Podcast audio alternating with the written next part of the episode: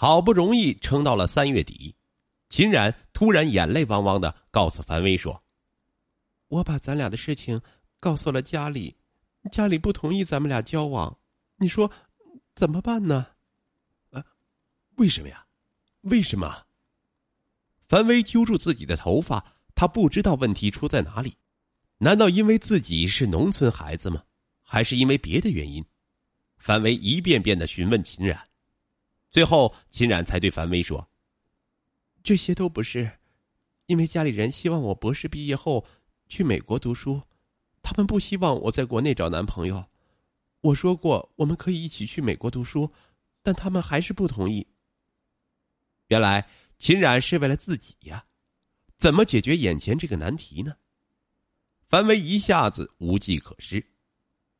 秦冉安慰樊威说：“你先别着急。”我先想想办法，看看能不能让我二哥秦寒帮着做做工作。他是国际刑警，说话家里人能听。果然，樊威第二天就接到了一个陌生男人的来电，对方拖着浓重的鼻音问樊威在哪儿。樊威如实的说在宿舍里。对方让樊威到宿舍外边听电话，说道：“我是秦冉的二哥秦寒。”大概秦冉已经告诉你我是国际刑警，你们现在一起同居的事情我已经知道了。我不想干涉你们的事情，但我提醒你，既然你占有了我妹妹，就要好好对待她，绝不能让她受任何委屈，不然的话，你知道结果是什么。别的我不想说了，你好自为之。你们的事情家里人还不同意，我可以帮你们做做工作，结果什么样就看你对秦冉的态度了。当然。现在最好的办法是尽快跟秦冉结婚，等生米做成熟饭，只要你们幸福，我想家人也会接受这个现实的。在此之后，樊威陆续接到秦冉的侄女、母亲和奶奶打来的电话，虽然他们电话上隐约表示出对樊威的不太满意，但他们仿佛都非常支持两人谈恋爱，并以不同的方式暗示樊威，让他尽快与秦冉结婚。秦冉亲人的这些话让樊威有些兴奋，又有些为难。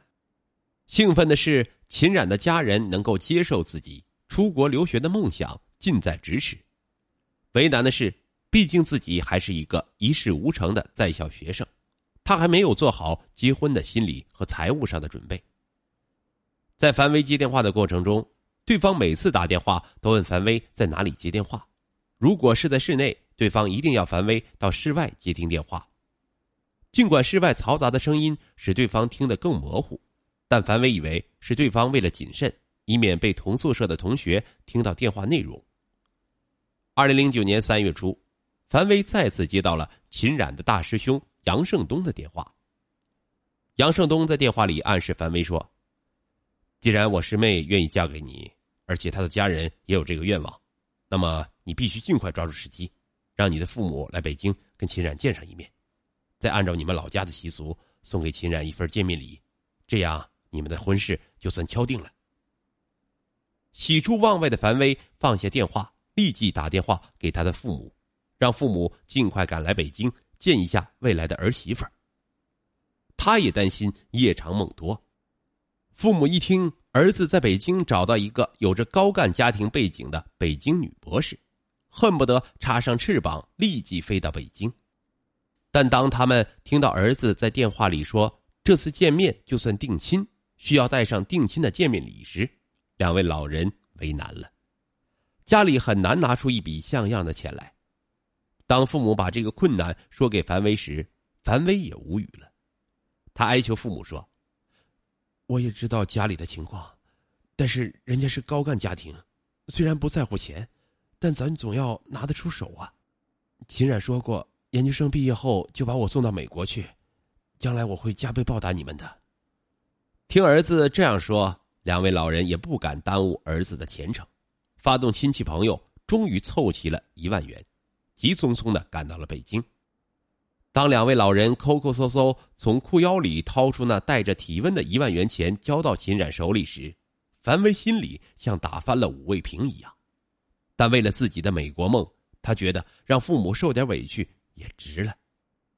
令樊威和秦冉都意想不到的是，樊威的父母还没等离开北京，秦冉又突然发现自己怀孕了。当秦冉的师兄杨胜东打电话将这个意外消息告诉了樊威时，他一下子不知所措。还是杨胜东经验丰富，连忙安慰樊威说：“你先不要着急，赶紧带着秦冉去妇产医院去打胎，不然你会身败名裂的。一般情况下，打胎只需要五六千块就可以了。”可此时，樊威早已经是身无分文了。樊威迟疑的问杨胜东：“还有没有别的更简单省钱的办法？”杨胜东叹了一口气说：“唉，实在没办法，你就去药店买点堕胎药吧。记住，就是玉婷。但这样打胎很痛苦，也很危险，你要守着秦冉，以免出事儿。唉，秦冉爱上你这穷小子，也是他自找的。”樊威怀着愧疚，连忙赶到药店买了一盒玉婷，交给了秦冉。成功流产后，秦冉对樊威说：“这辈子我是第一次为一个男人打胎，你要对我负责啊！我们赶紧结婚吧。”两人相识仅仅两个月，却经历了这么多的波折，樊威一时还拿不定主意。秦冉已经见过自己的父母，父母也已经认可了秦冉。但秦冉的父亲秦华孙却始终没有见过，甚至连电话都没有打过。毕竟婚姻大事需要双方父母都认可才行，所以樊威表现出了迟疑。没过几天，四月初，樊威终于接到了秦冉父亲秦华孙的电话。在电话里，秦华孙温文尔雅的请樊威到宿舍外接听电话，然后温柔的说：“我已经听冉冉说。”你们两人太谨慎了，嗯，既然已经流产了，现在最好的办法是你们赶紧结婚。等结婚后，你也即将毕业了，我把你们送到美国斯坦福大学一起留学。这个电话让樊威兴奋不已，他放下电话就立即告诉秦冉做好结婚的准备。秦冉听后也非常高兴，他对樊威说：“你赶紧把这个好消息告诉你同学。”让他们也为我们庆祝吧。对了，一定要隆重些，每个人都要发一份请柬，邀请你在北京的好朋友一起聚会一下，当众宣布这个好消息，大家一起庆祝一番。请客倒是可以，可我手头没有钱，咋办？樊威有些为难。秦冉嗔怪着说：“你脑子不开窍啊！你要结婚，你的朋友……”肯定送红包啊！不但够请客的，肯定还剩下不少。你放心吧，我来操办这事儿。于是，二零零九年五月初，樊威请了他的朋友在北京大宴宾朋，宣布了他与秦冉结婚的消息。宴会结束后，樊威收到了好友的礼金一点一万元，花销的只有两千多元，当然，剩下的钱全都进了秦冉的钱包。经过一番折腾，秦冉提出了一个让樊威无法拒绝的要求：“咱们趁你毕业前结婚吧，等我们结婚之后，很快就办理毕业手续，那样我们就可以双双出国了。结婚仪式最好在你老家举行，这样让你的父母踏实，也让你在乡亲们面前感到荣光。”虽然樊威隐隐约约觉得秦冉这么着急就嫁给自己有些仓促，但他觉得。既然秦冉提出来回老家结婚，就是不嫌弃自己是农村人。于是，二零零九年五月十三日，他带着秦冉匆匆赶回了河南信阳老家。回到老家后，樊威向父母提出他们在老家举办婚礼，两位老人非常高兴。